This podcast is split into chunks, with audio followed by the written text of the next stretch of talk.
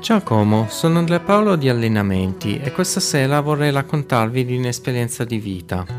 Il protagonista di questa storia è un giornalista che nel momento in cui gli affitti di Londra sono diventati carissimi ha capito che forse poteva essere conveniente risparmiare l'affitto e vivere sempre in albergo.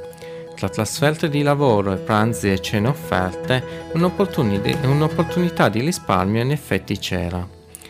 Questo giornalista chiarisce subito che il suo non è un esempio che potrebbero seguire in tanti, come invece è insinuato da libri che parlano di come vivere senza soldi o di altre avventure inusuali. Spiega invece che lui se l'è potuto permettere per vari motivi, iniziando dalla professione, che oltre ai numerosi viaggi spesati prevede anche il vantaggio di non dover avere un guardaroba fornitissimo lui si presenta vestito di jeans e camicia e non ha praticamente mai bisogno di un completo. Soprattutto Paul, questo è il nome del giornalista, racconta di essere figlio di albergatori e quindi conosce parecchi trucchi. Per esempio in Inghilterra, se soggiorni per più di 30 notti, allora hai diritto all'esenzione dell'IVA sulla fattura dell'albergo.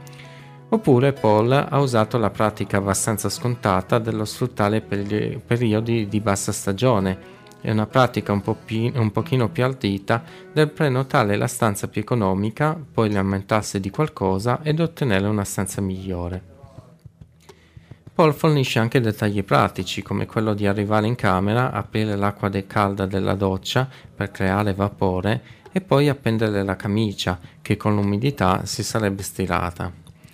Poi io stesso di recente ho scoperto che in Argentina, pagando con una carta di credito straniera, il turista ha diritto a non pagare l'IVA sulle notti di albergo.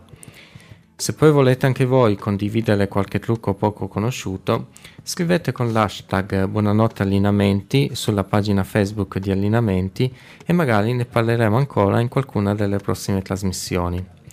Ora condivido con voi una canzone altrettanto libelle e fuori dagli schemi come Paul, e subito dopo vi racconterò un dettaglio importante.